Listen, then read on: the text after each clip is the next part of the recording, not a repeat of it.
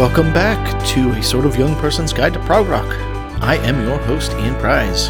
So today we are in the psychedelic haze of 1967 London, where the Moody Blues and orchestrator Peter Knight would create rock's first great concept album, pretty much by accident. Today we'll be exploring 1967's Days of Future Passed.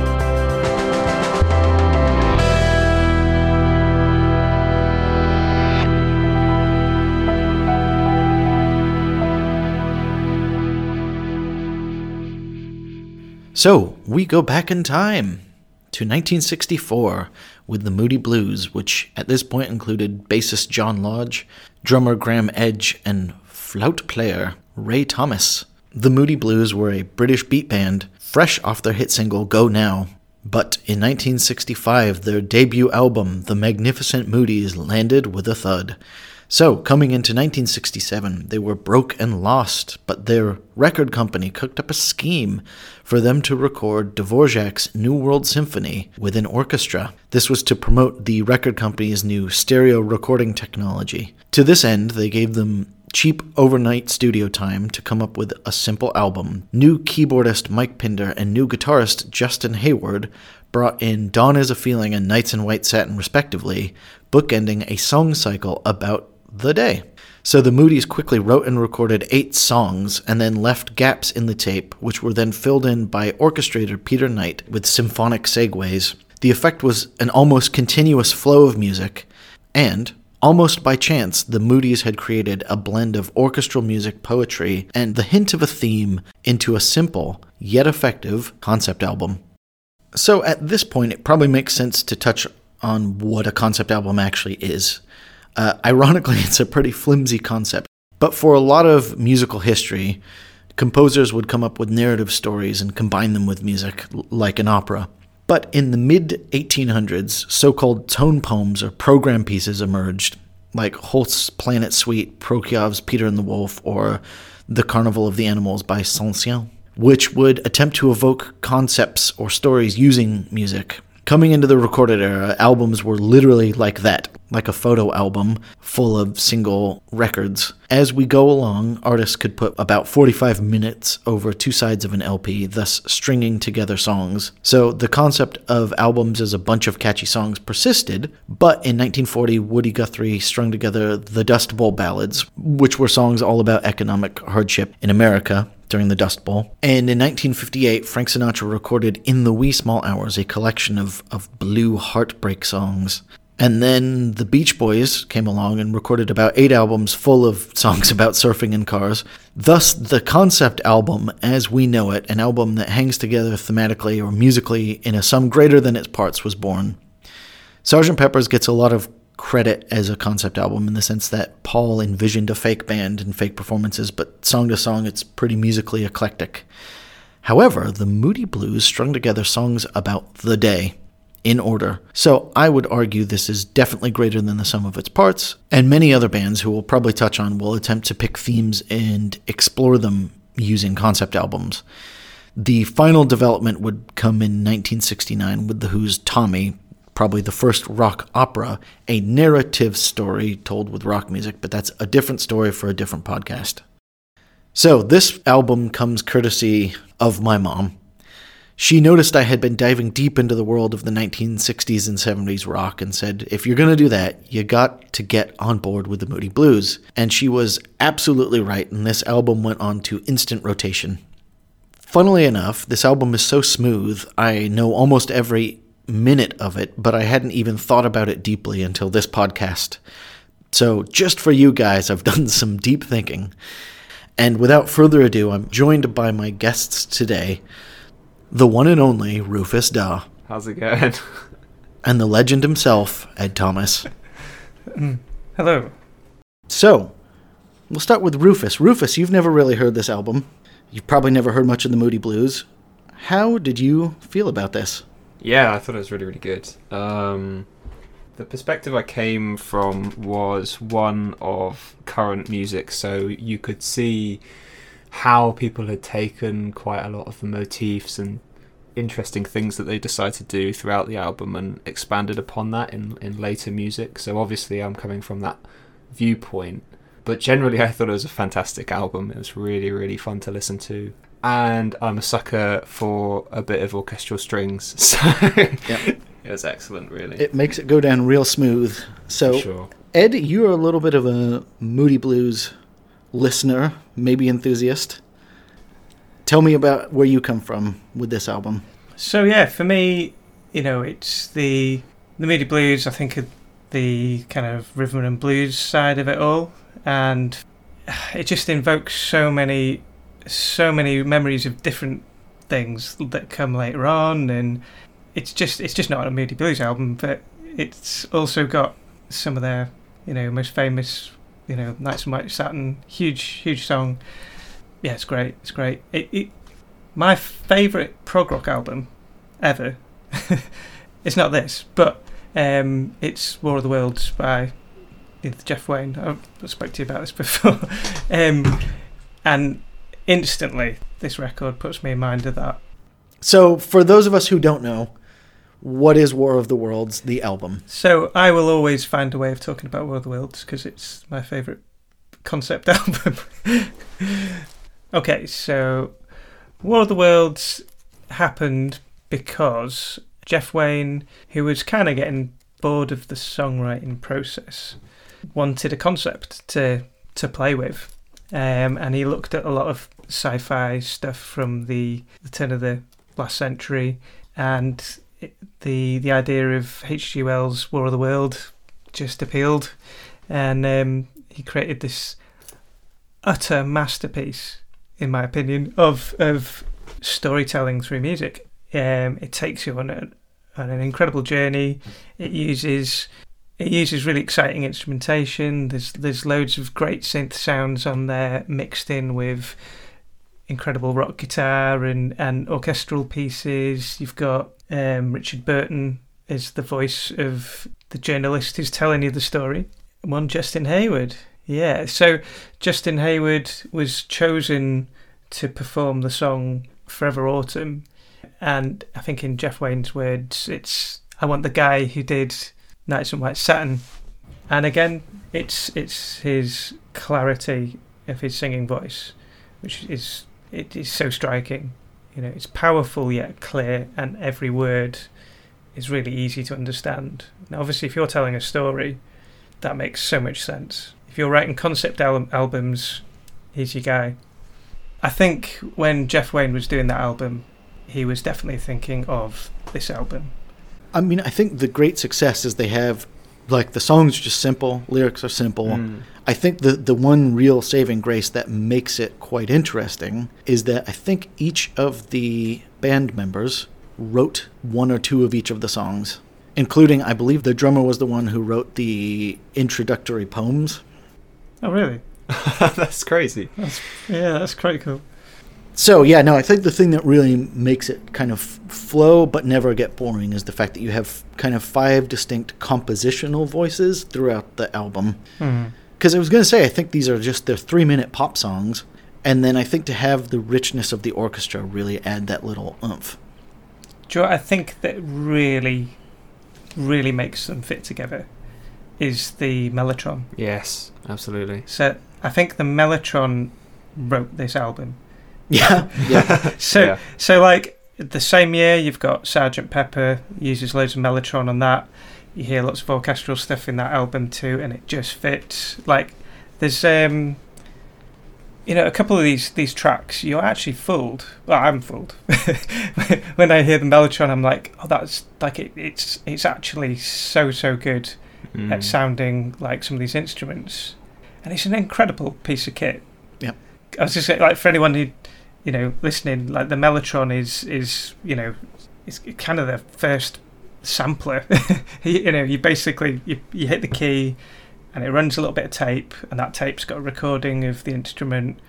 But yeah, at least it actually sounds really really good. Like the the afternoon was was one I felt like I, I was completely fooled by it in places. You know that kind of um, the the wood the woodwind sound. So it sounds great. You know, you think of Lucy in the Sky with Diamonds. You hear like that. There's there's like a riff. I think it's the evening again. There's there's a there's a piece in the beginning of that where that where you could literally take that part and just shove it into this in the sky with diamonds and no one would have noticed. You know, it, it's like the the Mellotron is writing some of these tracks. um, yeah, I'd love one. I mean, it must have just been like so exciting to have this, just because it's such a haunting sound, and it really Mm. glues a lot of the, as you say, a lot of these tracks together. And it must just been so fun for everyone in 1967 to just be like, oh, great! Like we've got this kind of an orchestra in your hand. You know, I think it was you'd have strings or flute are really your two options for sounds that you can use. They use it a Um, lot as um as sort of just a, a chord bed or a pad in quite a few of the Right. songs, and I think that's really nice because um, in the transition periods when they're moving over to the orchestral parts, you could there's this merging point right where the real strings come in and the Melos- mellotron strings are still going. And uh, it kind of smooth the crack, smooths out the cracks, you know, and it's it's uh, it really works for it. And I think the Mellotron tricks you into thinking that they're in front of an orchestra. so then, are they never recording at the same time? As far as I understand, they never recorded at the same time. In fact, I don't think they were ever in the same room. They handed over the mixed songs to Peter Knight, the arranger, Wow. who then, as you say, so assembled cool, the yeah. London Festival Orchestra, which was basically just a bunch of studio musicians, and they stitched these transitions between the mixed songs. So, just a quick parable, because I learned this and it's the same type of thing for me. The parable of the Power Rangers. So, back in the 90s, there was, I think they were like toy merchants or something, and they were just like, we're just going to buy copyright of this space ninja show called the Power Rangers. I don't know what it was called in Japanese. And they literally just bought footage or licensed footage from the Japanese production company of Power Rangers fighting monsters. They took that footage and then they filmed a bunch of scenes in American high schools and they just stitched them together and that became the show, the American show, The Power Rangers. Well, that explains a lot. I grew up watching that. No, and as I grew, I grew up watching that, and I, I had never grasped that they were just two different shows running side by side together because it felt so seamless. And I was thinking, I actually can't think of any other time in music where I'll say the chocolate and the peanut butter really came together to make a delicious Reese's, where you really took a, an element completely out of left field, say in this case just random orchestral transitions, and then 60s pop songs, and they just stitched them together. And obviously, the concept will have been there because I think you've, you're talking Phil Spector and Brian Wilson with the Wall of Sound circa 1965 66. So I think that's what they wanted to do was just this orchestral project. But obviously, it becomes a different thing.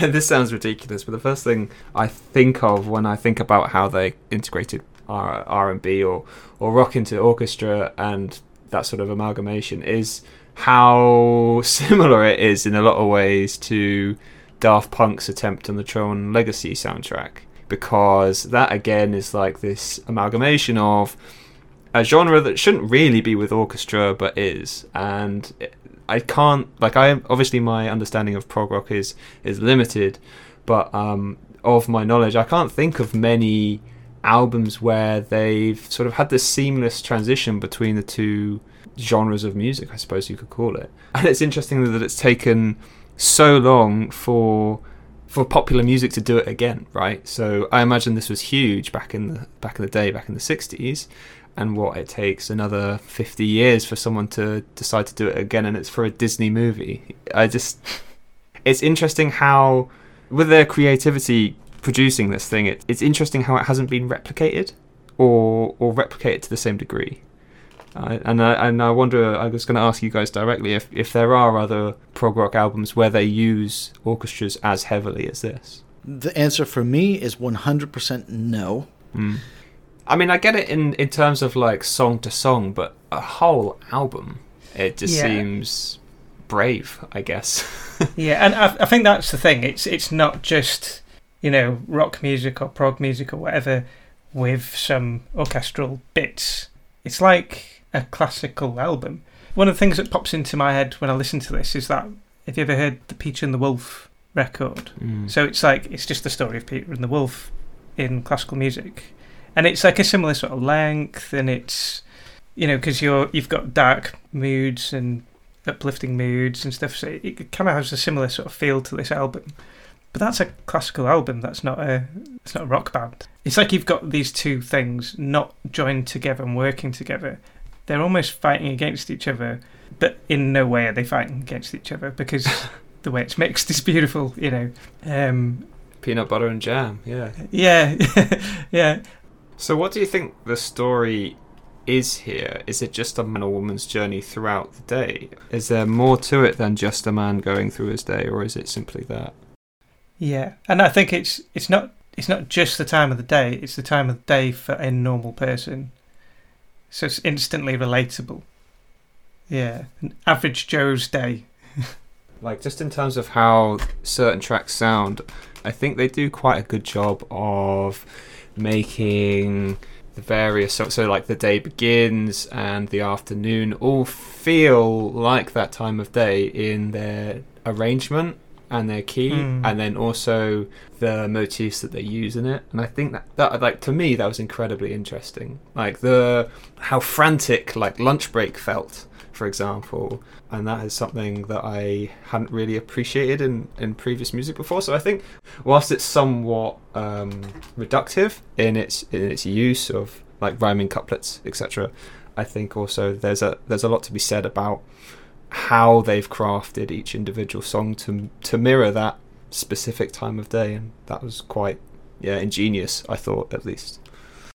I mean you know obviously coming from a place of ignorance somewhat but um i feel like as a concept the day is quite a small concept right? And when you think of any concept album usually they like to deal with quite abstract ideas right? That's at least my impression. So I just thought it was interesting that they decided to do the day. There is something quite inherently poetic about them doing the day. I thought that was just an interesting choice really. It's it's not overreaching. It's not like they've decided to break down the reality of consciousness or go to some weird world. They've just wanted to describe an every an every man's day. Yeah. So, in my senior year of high school, probably aged 16, 17, we have to do what's called a senior year project, and that's exactly what it sounds like a project that lasts the senior year. So, people do large multi stage projects like renovating a car or whatever. And I, I chose to write and record a concept album Wow. with my friend Nick, who you will have heard from last week on the Beatles podcast. So we sat down with an acoustic guitar at a piano to write and record a album about the seasons, a concept album about the seasons. And of course, we, we put our minds to it, and you you know you think, oh, how do you make the sound of snow crunching or leaves falling musically? How do you capture the essence of a season? And it is unbelievably hard to do. And I think this just goes to show that you need talent and luck and whatever else to pull off a concept album because you can spend so much time coming up with the concept that you actually just forget to write songs. So massive respect to the Moody Blues for actually pulling this off. I was going to say, unless you're the sort of person, you know, you've got so much stuff in your in your bag already that you can just pick things out that go, that's so perfect for this theme. Yep. Like in the, in this album, obviously the last song, Nights and White Satin, is that you know he's just picked that Yeah. out. But it's like everyone's got a night song, Yeah. everyone's got a day song, but to then have those other shades of the day is is really tricky. It's really really tricky. Seasons, you know, that's a little bit more obvious, but maybe this is what the difference between prog musicians and other musicians is that they go concept album great yeah that's what i need to to show off my chops whereas normal humans don't think that way Looking at it from from all of these years later, I think you can't start with a concept. I actually think both Dark Side and Animals, and actually Wish You Were Here, which is about loss and fame, I think they were songs where Roger Waters and or the rest of Pink Floyd would have been in an emotional space and wrote a bunch of songs kind of relating to this, and thus they came up with stuff that was all related to those concepts. I think with this, they just wrote a handful of songs and then sequenced them so that they'd be the times of day. And funnily enough, I think this was all just like studio pressure, quick turnaround, and a really amazing arranger and orchestrator makes it come off. But I, I don't think you could have sat down to write this A to B. I think this feels like a, a complete one-off in that way. It feels like hard work. Yes, It's definitely hard work. just write normal albums, people. God damn it. Well, you kind of touched on it earlier when you you know just saying about the, the mood that's that's conjured through the classical, the orchestral section of the music. That Night in White Satin was written years before, but obviously he's talking about being in these satin sheets and stuff in the song, so it's like clearly this will work in the night section. But it's it's not just you know they've just thrown that in there. It works so beautifully. The idea of you know sleep and and transitioning. Well, this this kind of threw me, and this is silly now. But when the record first starts, the the string bit that's playing, I'm like, I've heard this before. Where is it? Like it's so familiar of like you know film scores and stuff like that. And I was like, is this Conan the Barbarian? it just kept going in my head. I was like, what what is that? What is that? Um, and obviously, when you get to the end of the, the track, at the end of the album, and they play Nights in White Satin, that same theme is in Nights in White Satin, and that's what it was. But um, as I was listening to it, I started googling, you know, um, what you know what work has the arranger done, you know, Pete, Peter Knight, and he was involved in the um, Dark Crystal. Yeah, so he was involved in that, and if you hear that, like you're like, ah, interesting. It's got a similar vibe, yeah, and it's obviously there's lots of vibes, but yeah, it, I was like, I'm getting that same arrangement of instruments. Um, so yeah, that was pretty cool. Yeah, it's it's the kind of sweeping horn lifts and the lonely strings and lonely wood woodwind. It kind of brings this uh, this retro movie feel almost. I when I heard it, I thought of like uh, Studio Ghibli actually, but uh, Mm, yeah, nice. just that, that sort of fantastical but fragile world. yeah, nice. And I was going to say, I think that's probably one of the strengths, or rather, that's one of the things that kind of makes this able to play off the rock music so well, is that it honestly kind of just feels like soundtrack music. Mm. And I think actually the fact that the the orchestral music isn't, it's you know, it's not Fifth Symphony blasting in your face with sweet riffs. it's a lot more. They took uh, you know a few of the most more beautiful melodies of the song songs, and then just added the nice floaty strings and as you say like nice horn lifts, and they kind of say, remember that really beautiful melody, doodly doodly do. Let's start this song now. Yeah. Mm. because they've got that. So the day begins is like the overture, I suppose, in, in a lot of ways. But um, it's nice how you also hear these callbacks throughout the um, orchestral interludes in the different songs.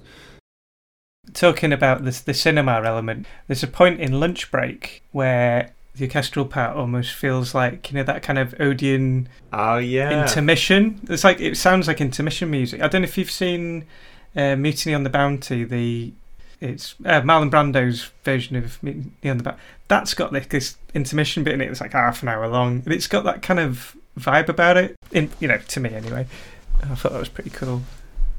But like the kind of cinematic scope. to to my ears anyway because I'd already decided in my head this is like cinematic and I was you know listening with my eyes closed just going on a, a visual journey um, so it was doing that to me I don't know if anyone else would would uh, upon hearing that but yeah that was that was my experience anyway I think some some of the best songs on this album are those where they have those orchestral build-ups, etc. Oh, to drive you into them. Mm. Yeah, yeah. The the momentum shift is much easier on the ears, um, and I think also like sonically, it's a lot nicer to listen to. So I, the one gripe listening to both the remastered version and the original mix is on the songs where there isn't a large orchestral component, they really amp up the bass guitar so much so that it doesn't quite fit in my in my personal opinion. For example, like in the morning, another morning, where they have this sort of oompa loompery, energetic piccolo flute esque uh, jolly music. They then have this huge bass guitar in your face Oh, playing, yeah, through, playing throughout the track, and I just find it so boomy. You know, if you compare that to a another track where they have this this orchestral music that's supplying the low end in a much more palatable way, it's it's a much more enjoyable um, listening experience. Yeah, that's a that's a real mixing shift, isn't it? Yeah, And I don't know how much of that is, you know, the original mix. I haven't actually heard. I've heard like a, a remastered version, but I believe that that mix died basically, um, and they had to sort of Stitch. repair it. Yeah, Yeah. So you do lose some backing vocals in some of the songs, and like you know some of the parts. You know, uh, some of the some of the orchestral parts might actually come in at different points. Um, but I don't know how I don't know how different it is to be honest. So the great horrible irony of all of this, as I as I said at the beginning, they specifically commissioned this album to be demonstrating the studio's stereo recording technology. They've gone through this saga, they've made this album, and then they mix it down to mono because oh, no really? one owns a stereo. right. Okay. well, mixing it on mono is a it's a good it's a good way to mix. To be fair, this isn't actually an album where you really need to explore the space that much. It just it's a pipeline of just smooth, easy music with really nice simple melodies up at the front and smooth harmonies at the back. And it's actually an album that doesn't need to be explored in stereo as much. Mm. Yeah, they have some gimmicky stuff. So in the afternoon, they have um, I don't I don't know if it adds to it or detracts really, but uh, the lead vocal is you know when you listen to it, it'll be on your left, and then uh, at the chorus, it will pan from left to mid. Uh, Yes. and it just seems I didn't like that. Yeah, no, I, I didn't either. yeah. If you think about stereo when it first came out, people were experimenting with placement of different instruments. Now, obviously, it's you know it's 2022. We we've had you know decades of you know like a solid idea of where each instrument would sit in the stereo spectrum. So we always know that like you know lead vocals always bang on in the middle Hmm. so to us it's jarring but maybe in the 60s that would have been like well you know if i stand over here that makes sense Yeah, that's a really good point. Yeah. As we were talking about with Sergeant Pepper's and and I guess Revolver, I think the the original mix they put all of the drums in one ear and all of the bass in another ear and all of the piano here, there, and everywhere. Hmm. And I think actually, interestingly, I think it's, it's what gives 60s psychedelia its really unique and kind of haunting sound. Because if you think about it, the Motown recording, where they really tried to record a live studio, even now it feels really, I don't want to say modern, it sounds like Motown, but it sounds modern ish because it sounds like you're in a studio and there's a bunch of music happening in front of you. Hmm. the instruments are in the right spot Yep, and I think one of the things that gave 60s psychedelia its really specific flavor is that they had instruments everywhere, not necessarily where you as a natural human being would hear them. It sounds like you're listening to half of the Beatles through one hotel wall, half through the other wall, and then John's in the room with you. And I think it actually gives it a really kind of like jarring sound that is now kind of passe or weird or Mhm. whatever. We wouldn't do that now. But actually, it gives it a really unique 60s flavor. Yeah. Hmm. Hmm. So we start with The Day Begins and we start with the poems. How do we feel about the poems? You guys have talked a lot about like the, it's really nice to have this nice orchestral swell. It brings you in. I I think it really feels like woo, we are starting an adventure. Absolutely. I mean, also one ob- one obscure thing to start an album with, especially in this, you know, in, in the '60s or whatnot. Like, I can't, I can't really imagine anyone buying this tape or vinyl or however they're listening to it, sitting down, putting on in their living room, and then suddenly they've got some guy reciting a poem in their ear. And yet, I think this is the interesting thing. The the thing I find most fascinating about this album, and it runs all the way through. I actually feel like the earnestness is really pleasant, and it's it's actually not very grating or very I'll say cringy. even though it, it is saccharine, it doesn't disgust me with its saccharineness. so th- the orchestral intro, it's like it's the most intro-y intro of all intros ever. Absolutely. We go into a poem about the morning beginning or the day beginning, and it's a pretty standard poem, like really basic words, and yet I'm there. Like I'm like, okay, I'm ready. And the, the something about the earnestness just grabs you right out the gate and continues all the way through. Mm. It is a fantastic bookend of sorts. Yep. Um, and especially how they uh, sort of relate to each other at the beginning and also at the end. And there, you know, we'll talk about it at the end of the track list, obviously, but it does call back to some of the the words in the poem of the day begins, and I find that quite nice and cyclical, which is probably the point, you know, with it being a day-night cycle. And I'm pretty sure it it was came last. I think that Oh, they attached this at the end. Oh, As in, really? conceptually, yeah. yeah, because I think Nights of White Satin had the poem already, and obviously you hear like the Nights of White Satin theme played on the mellotron in this track. I think they went like, well, of course, yeah. The, the when the night ends, the day begins, so we'll have that cycle. And and I think that might be speaking to the fact that they probably just wrote. In fact, I know they just wrote these songs. They just wrote some songs, and then put them in chronological order in that way, where they said this is a pretty day-ish song, and this is a pretty night-ish song, and they just put them in the order. So yeah, I can imagine that at the end they kind of stitched them together in a conceptual way. Yeah, I, I often think like this whole delivery of these poems. I think like it's Pinder, isn't it? That there's the the, the reciting of the poem in this one. I think so. I might I might be wrong, but um, you know, if you're in a band, you you know, you play your instrument, you do your singing, you spend all your time practicing that. But how often do you practice reciting poetry to music? You know, so it's so Yeah, it's, it's quite it's quite a daunting, weird thing, and it could be delivered really poorly. But I, I relate this to the War of the Worlds. This guy's no Richard Burton, but he does actually orate quite nicely, I think. Oh yeah. No, I was I was uh, like actually thinking like I I really wish he had done audiobooks or something. Like he he just has he's got a great whatever that is. Mm. It's baritone bass. I don't know where he is in the range, but man, it's smooth. Nice, yeah. Yeah, I think fair to say like the poem sets you up to feel like we are on a conceptual journey now, and it signposts it real obviously. And then we start with Dawn is a feeling. And I think this, as the first song, I think really highlights the fact that the lyrics are just perfectly smooth. Like, right out the gate, we're getting just real simple lyrics, kind of about times of day. And obviously, they'll they'll bring up what one might be doing during different times of day. But I feel like again, we start right out the gate with "Dawn is a feeling, a beautiful ceiling," or whatever he says. Nice rhyming couplets about times of day nothing to really nothing to shock or aggravate you. We're just going to talk about the the moments. It's interesting because like oh how uh, sort of simple the rhyming structure is. But when you look at it in terms of music theory it does some really really interesting things. Like it's it's it's quite chromatic in a lot of ways with the with its runs down from like descending chord structures basically it makes it quite an interesting song to listen to like, sonically i suppose.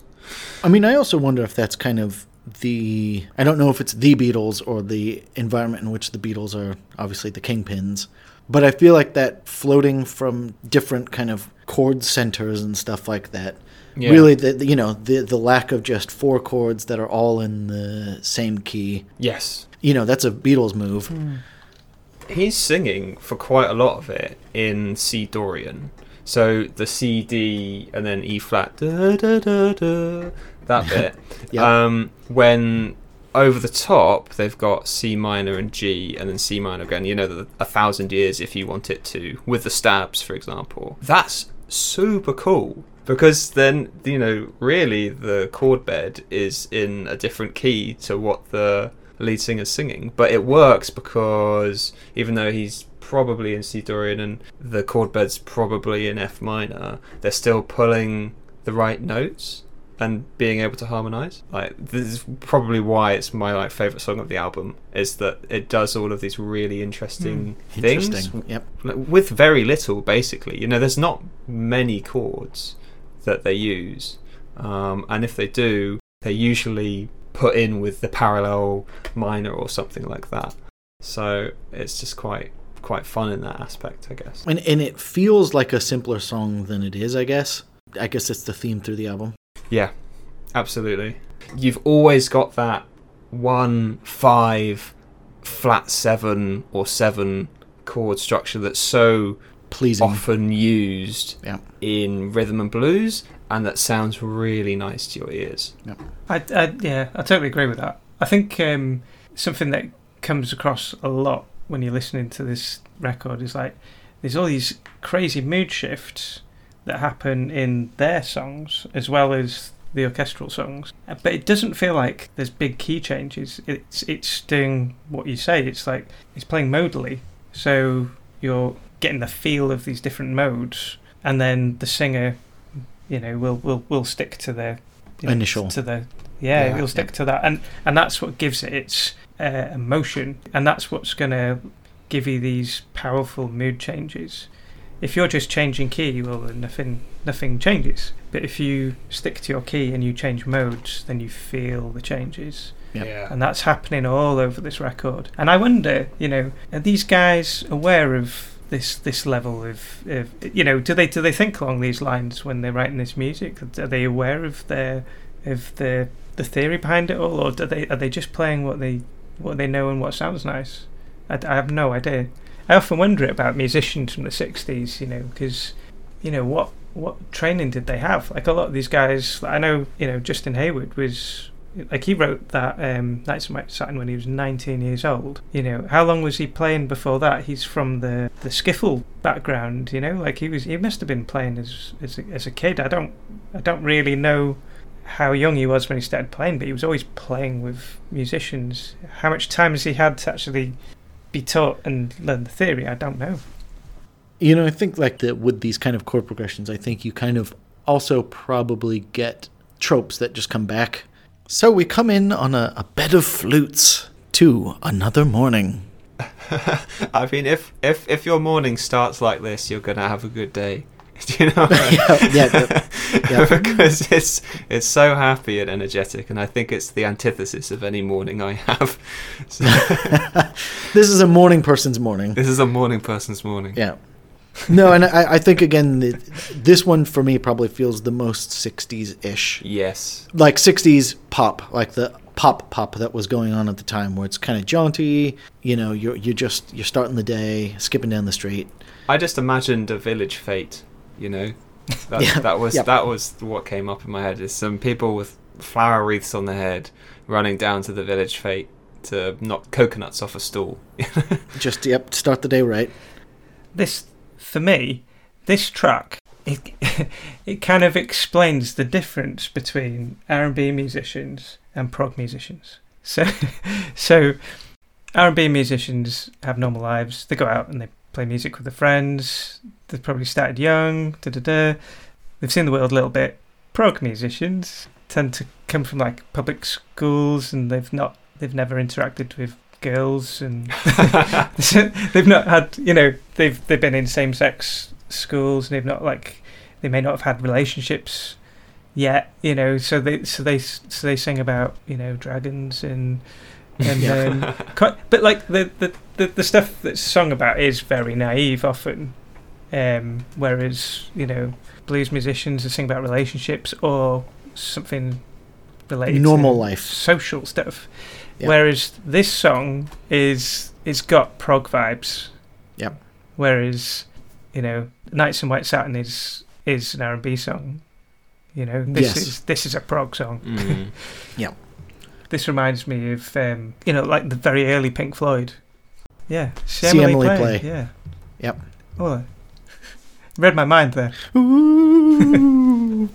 Again, like I think it's just the pastoral British 60s vibe. And we'll get to that in, in one second. We're going to talk about what, what was going on in San Francisco concurrently. Because this feels British as all get out to me. Um, but next we come to peak hour. And I think again this really just captures a vibe of like we're all we're all cruising to work, like it's a little bit little bit hectic, we're all commuting for some reason. Again, I think they just captured a vibe of the time of day. Yeah, it's it seemed very surfer rock esque to me in a lot of ways. The tube guitar, etc. yeah i felt like it was the who doing surf rock Yes. Yep. Yeah. like um, can't explain or the quick one while she's away or something like that. Because there's so many shifts and Yeah. stuff going Loads, into it, and yeah. then oh, No, and actually, that's another one where I can't believe how many song shifts they put into just this one song. And again, I guess this presages prog rock in a big way, where you can just stuff bits of song together to make full songs. Mm. mm. But yeah, this was a great one where there's just there's there's actually quite a lot going on for such a simple song. Rufus, I think you were going to say something about Oh, sorry. yeah, surf rock. Yeah, well, um, so something that's quite c- classic with surfer rock, like the song like Pipeline, for example, you get drum rolls. Drum rolls are integral to surfer rock, I would argue, and there's just so many in this song. Yeah. and it brings it quite a lot of weight, you know, it brings quite a lot of momentum to it. You know, that energy of, I suppose what they were trying to do was, you know, there's this energetic morning or whatever, energetic lunch break, sorry. So let's put in all this sort of crazy surfer rock, and then finally an organ appears. I think to give them credit, there was thought into both the instrumentation and then how they arranged everything to, to bring this sort of surfer rock esque uh, frantic energy, basically, was what I was going to say. I mean, the arrangements are are phenomenal. Yeah. um, like I will say, and maybe this again is because they were doing specifically this grand experiment for the stereo thing. Maybe they really had thought about where everything would sit in the mix. But I feel like they just do a good job, even in their songs, making it sound lush and orchestral. Mm. And again, they don't they don't flash any instrumentation at all. You know, they've got the drums rolling in the background, or they'll have an organ drop in, or a flute solo here or there. But I never feel like there's like a a riff clashing with another riff, clashing with some hmm. like rhythm parts. It's very simply arranged. I think it's the playing it in the that drum track because there's not been a lot of drums up to this point, and it's it's just a great drum track. Yeah. They haven't done anything that really jumps out as an interesting technical feat regards to the mixing without drums. It's, it's just a great performance. Yep. There is one little tidbit about Justin Hayward. Obviously, his background is very typical to to those guys from the 60s who went over in the British invasion era in that he was into skiffle which is like kind of the British kind of folk version of the blues he was a big Lonnie Donegan fan and Lonnie Donegan's the guy who kind of started that whole skiffle thing Justin Hayward's 12 string guild acoustic guitar it was actually gifted to him by Lonnie Donegan Oh, interesting. Oh, so he's a, a direct inheritor of the the skiffle axe. and and but he but it's like you know his his guitar playing is again much like his voice is this um, incredibly clean thing you know when you think of guys of this era they're always playing all these crunchy guitars and this he's, he plays this beautiful clean sounding electric guitar and he used the same guitar for like since he was like 15 i think it's the, the gibson 335 but on this album he's using a telecaster i'm not sure where I think the interesting thing about this is I couldn't tell you a single darn thing about the guitar Hmm. in this Yeah. album. you know, obviously there's the the kind of the Who doing surf rock, and there's you know there's chord riffs in there, but that's that's probably the only time we're hearing that Telecaster. But other than that, there's yeah, it's not a lot really, is there? But that was it. And I think we we then come on to Tuesday Afternoon, which is probably the second biggest hit of this album. And I really like the the Mellotron and whatnot in it. But I actually don't have much to say about it because it's just a very very smooth and easy song. Yeah, I think th- this one, like the, I don't have a lot myself. I like the, there's an acoustic guitar riff at the beginning I really enjoyed because there's not really been a lot of guitar, um, and and again the the mellotron. As soon as I hear hear that, I'm there. That's what made me think about talking about the mellotron and like how good it is as an instrument. It it- like it really does sound very good on the beginning of that, and and it's again it's why the orchestral part is tied in so well with with their band recordings. It's it's because of the the great Yeah, sound they can actually get out of that machine. Can phase in and out from real strings to Mellotron's strings. Yeah, I'm, I'm becoming more and more a fan of the the mellotron as I'm hearing it on these on these records. You know, um, I really want one. yeah, yeah. I guess it's kind of interesting that sometimes this track is split into two, right? So you've got like the afternoon and then evening time to get away. So the the funny bit there is, of course, that we have evening, which is part two of the afternoon, Right. before the song evening. Evening. And that's confusing. that's very Yeah, I, I, and I think again, this is probably just because they wrote a bunch of songs. One of the songs was "Evening Time to Get Away," and they're like, "Ah, crud, we need to put something in the afternoon section." Again, just the flow from song to song to song, perfect. Because I feel right after Tuesday afternoon, we start with "Evening Time to Get Away." I'm loving it. Again, it's a really simple kind of poppy song. This this is the one where I felt like the the Mellotron section you could literally pull it out and stick it in, at least in the Sky of Diamonds, 'cause it's so similar. Yep. And I, I don't think that's one person ripping off the other person. I think that's just again the instrument. Like the thing the instrument is asking you to do. Yeah, yeah. It's that do do do do. It's Yep. it's like there's something about the way because I, don't- I think it's one of those it doesn't handle multiple notes very well, so you tend to bounce the keys one to the other, Yeah. and I think and that's you know you hear that in both those those pieces of music. I think that's Yeah. what's going on. Yeah, I think it's a I think it's a practical thing that works for the for the keyboard and the way it functions. But um, yeah, it's um, the shift from evening to night. Like the the this this track's got the most. it- Well, it sounded to me like it had the most orchestral mood shifts. Going Yeah. back to that thing with the playing the modes, you know, really jumping into the different modes, like the way they they give you a, a feeling. You know, like it genuinely that sounds sorrowful, that sounds uplifting. This one gives you tension. You know, there's loads of that in this, and it, and I think it's it's interesting because you know as you at the end of your day, that's what's going on, isn't it? You know, you're you're relaxing, but you're also dreading what's coming tomorrow. Have I made my lunch for for work in the morning? You know, what's my boss going to say? Like, there's lots of for for me, it's like you know that that bit where you're supposed to be relaxing at the end of the day, depending on the day. That's you know, there's there's so much going on in your mind. You know, as, as you're as you're digesting what's happened, and like it, yeah, that's what it feels like. And then, yeah, going back to the, the surf rock thing, that is where it is kind of ser- inserted in. That doesn't feel like an evening song to me. The orchestral bit definitely does, but then you've got this classic sort of American British invasion kind of beat. Like organ heavy, beady. yeah, yeah, Yeah. it's a great track, and you're hearing the band playing to, together. It's cool. No, I think I think also the rich Beach Boy like harmonies that they whip out sometimes. And uh, obviously, Pet Sounds would have been out, been a hit. And if you're making an orchestral rock album, of course, you're gonna call back to them. I believe this is one of the um, one of the times in the record where it depends on what mix you're listening to, Mm. whether or not you have those Oh, rich backgrounds. vocals. Yeah. So Yeah. I think if you've got the original 1967 version, There's less. Yeah, Yeah. Yeah it, like it comes in and out, Yeah. and then there's a, a 70s version that's it's just not there at all, Yeah. or it's full blast all the way through. Um, but the remix, you know, the the remastered version, I think is supposed to be as it was in the 60s. But I don't know if they actually managed to save all of it. I don't know. So we then come on to actual evening, and this is a song in two parts. There's the Indianish jam called Sunset, and then Twilight Time. And I find this interesting because I had never really thought about how stupid they are as songs because they are probably my favorite songs on the album.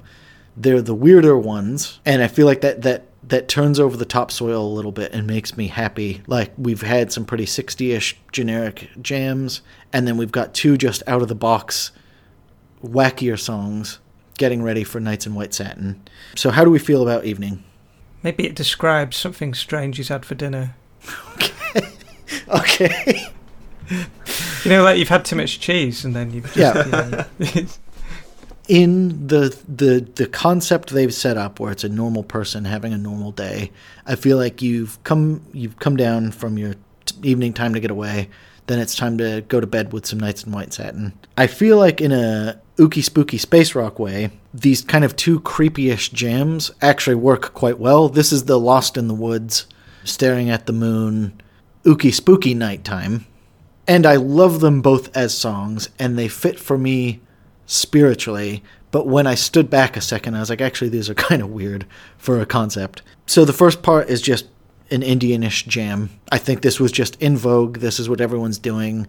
I'm trying to think, I don't think they actually have a sitar on it, but it's got drums that sound tabla esque, and it's got an orchestral arrangement that's sort of Indian with the sliding. I think this goes into that, that thing about how much actual theory these guys knew because it's down as Justin Hayward playing the sitar. Yeah. So I think he's got one of those, you know, it's it's an electric guitar sitar, you know, like Yeah. the Oh, like the yes. Rolling Stones use. So I think that's what it is. But yeah, like how much theory does he have on that, or is he just playing what sounds cool to him Hmm. when he's picked it up? And bearing in mind, it is a guitar, really. You know, it's the where the frets are and stuff. It's not it's not a traditional music. But it was, like you say, it was in vogue at the time, so everyone was probably wanting to, to get in on it. to get the sound at least. So he's not playing like a full Ravi Shankar raga where there's like lots of intricate runs and stuff. He's obviously just adding a little bit of flavor to this slightly Indian jam. But then we come on to Twilight Time. And I think for me, the thing that this song has is just those backing vocals, and I love them. Oh, it's a beautiful bed, isn't it? Yeah. And I- and I think obviously because they're the backing vocals, I hadn't thought about them ever in any of the times I've ever listened to this album.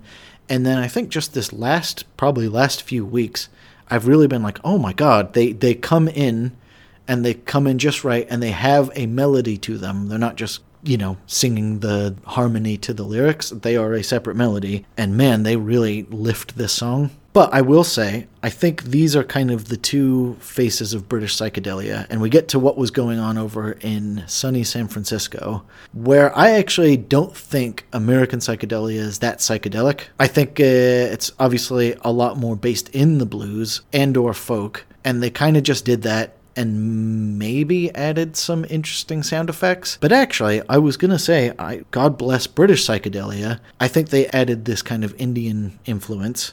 They have a lot of the pastoral imagery, and then they obviously add the orchestra in with a bunch of interesting studio effects. And I actually think you get a really distinctive British psychedelic sound, as opposed to, though we call them psychedelia, I think like the Doors kind of just sound like a really, really good blues band.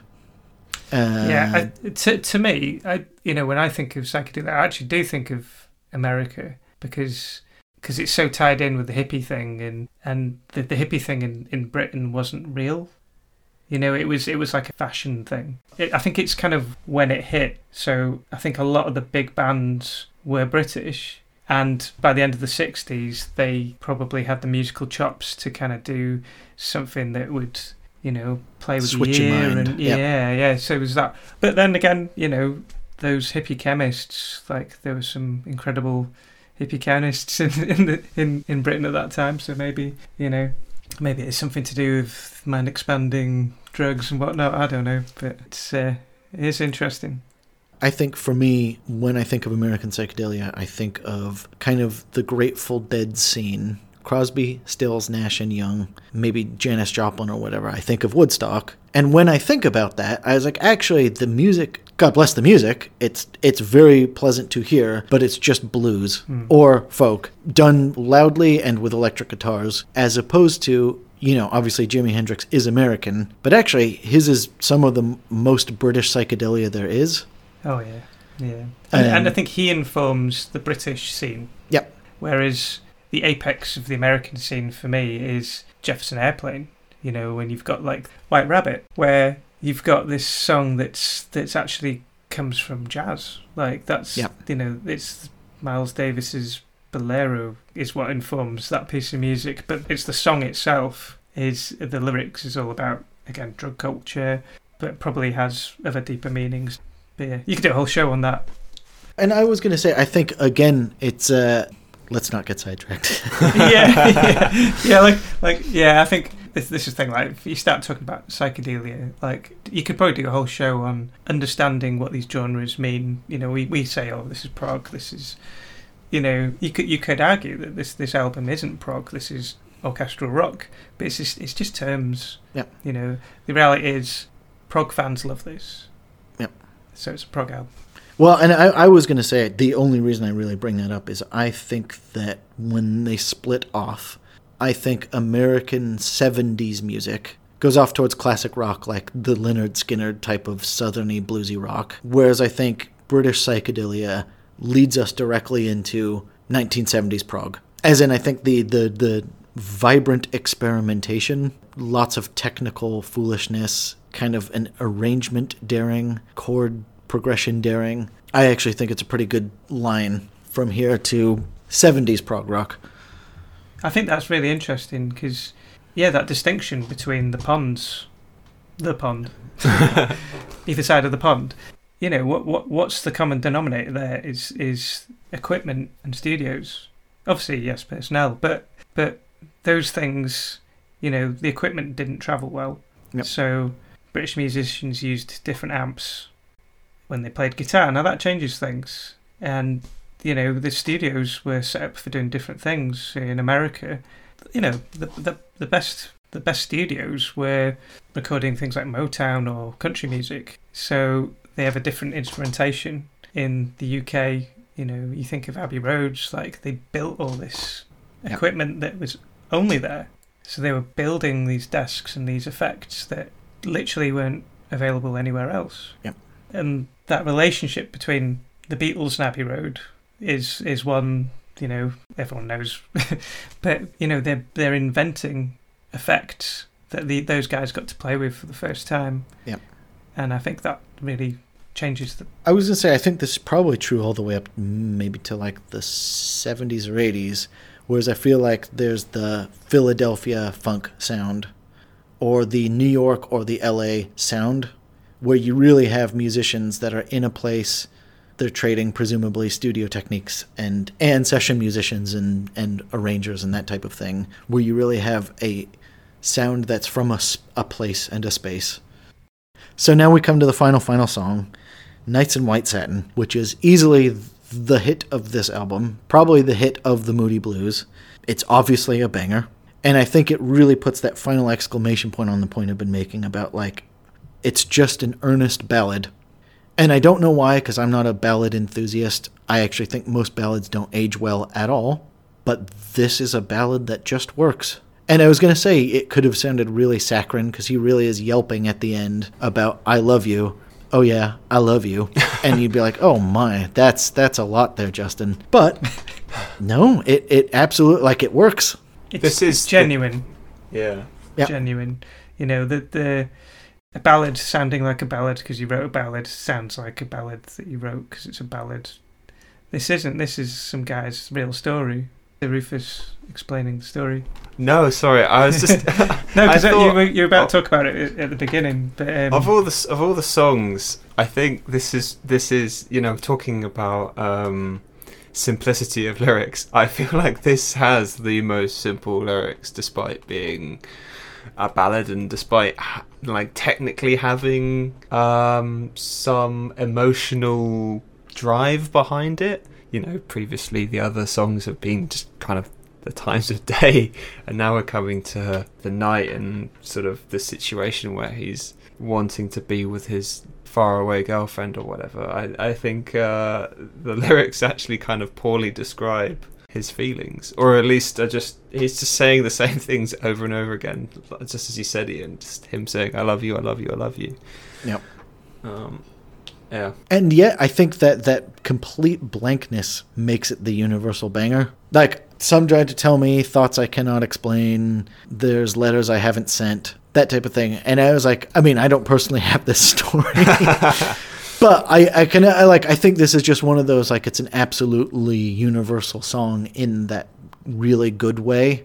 Of um, it just sounds like he's just saying things, kind of almost like autocomplete sentences of what it's like to be a, a forlorn lover, thinking of your, your love in the deep of the night. Mm. And again, it's that, that fragility of the flute, which I and I think like the flute is the MVP in this song. Personally, I think it's a really beautiful, has some really beautiful runs, but the fragility of the flute by itself kind of reinforces that as well. This this this overall feeling. yeah, it's beautiful. And I think the the mellotron melody that plays off the vocals, I dare say, is one of my favorite of all time. Riff plus vocal combinations. Like I don't know how they they nailed it as much as they did, but they just did. So when Justin wrote this song, I believe he was living in a little flat and he was thinking about some girl. And it wasn't the girl who gave him the satin sheets. And I think that was kind of what set him off thinking about this girl. So like he he really is having an emotional time writing this song. And yeah, it's a simple song, but it's the way he delivers it. And I don't think we've really talked about this much, but Justin Hayward's voice is powerful and clean. So when he delivers lines, it's like it's like a razor, and it does convey so much emotion in his voice, regardless what Yep. the words are. Um, but it's at the same time, it's the classic unrequited love song. You know, it straight from the the R and B songbook Tradition, You yeah. know? Yep. Yeah, and and that's again going back to like what makes them the difference between a prog musician and a R and B musician. Prog musicians don't write songs like this. Oh no, yes. it's la- very much lacking in emotion. Yep. this is this is this is pure soul, and, and it yeah, and it's it's the song of a young man who's longing. This isn't an adult writing. Well, this is an adult, obviously, but it's a young young adult. Yeah, it's it's yeah. not an adult. It's it's yeah, it's not A a, mature. theme. Yeah, this is this Yes. is this is a young lover um, feeling kind of Pining. pining. Mhm. yeah. There was one other thing about the the mellotron. So when Justin Hayward brought this track to the other musicians in rehearsal, apparently they were like pretty unplussed by it. Um, he he you know he, I think he may have been ready to to can it basically, but you know the keyboard player goes, "I'll play that line again," like second line of the verse, and he just starts playing this keyboard lick, and that's what made everyone go, "Oh." you know what is that you know so the song evolved to with those two guys writing that song together really and it's interesting that you know that's that's the bit that everyone goes you know What a great part. Yeah yeah and and again that's what you're hearing in the first track so when this oh, song the beautiful. finishes Yeah. when this Oh, song yeah. finishes obviously you could start the record again and Yeah. the day Over begins again yeah which eh, probably completely accidental but you know if you really want to analyze it like what a really nice way for the for the album to have turned out I mean, they must have blasted out the the rock part of this because it's only probably thirty minutes of rock song. So they must have blasted it out in terms of recording because they're all simple songs. So I bet they were probably recorded them in probably like a week. So I bet they were just like just put Mellotron on everything. which I think might be my new approach to, to making music. Rufus, do you have any final thoughts about uh, Nights in White Satin? Uh, I think nothing like a gong to tell you the album's over. Amen. Uh, I would say like, and again, just like the beginning, it's the most endingy end of all time, and they end on a delightful, delightful poem about going to bed. Then we have a nice gong to say good night. so, I think where this sits for me in the history of prog rock, ironically, because I don't think they set up to be ambitious. As we've been talking about, they wrote a handful of really nice 60s pop songs and then stitched them together. I think it gave music the impetus to get ambitious, and I think that trend's going to continue throughout the 60s all the way up to 69 when we will eventually talk about King Crimson, where they took the Mellotron, they took the orchestralness, even though they didn't use an orchestra, and they would really kick off the transition from British psychedelia to prog rock. I mean, you can just see the birth of quite a few different types of music from this this album. To be honest, I think it's really interesting in how it mixes orchestra with rock, and uh, and a lot of the techniques that they use here are still used all the time in modern day music, and I think that's really quite interesting. this absolutely informs kind of the neo psychedelia movement. Just that callback to the 60s, it just has that wall of sound orchestral thing. And even if they're not using live orchestra, I think the feeling like you want lots of harmonic instruments and then lots of instruments weaving in and out of each other. So, Ed, where did the Moody Blues go from here? Mm, don't know. So, there you have it. That was the Moody Blues Days of Future Passed. I have been your host, Ian Prize, and this has been a sort of young person's guide to prog rock. Do find us over at Instagram at progfrogpod, and if you have any longer thoughts, queries, opinions, whatever, hello progfrog at gmail.com. I want to thank my guests, Rufus and Ed. Thank you. Thanks for having me on. It's always a pleasure. So, there we leave the Moody Blues with Days of Future Passed, but this was just the beginning of their late 60s, early 70s career.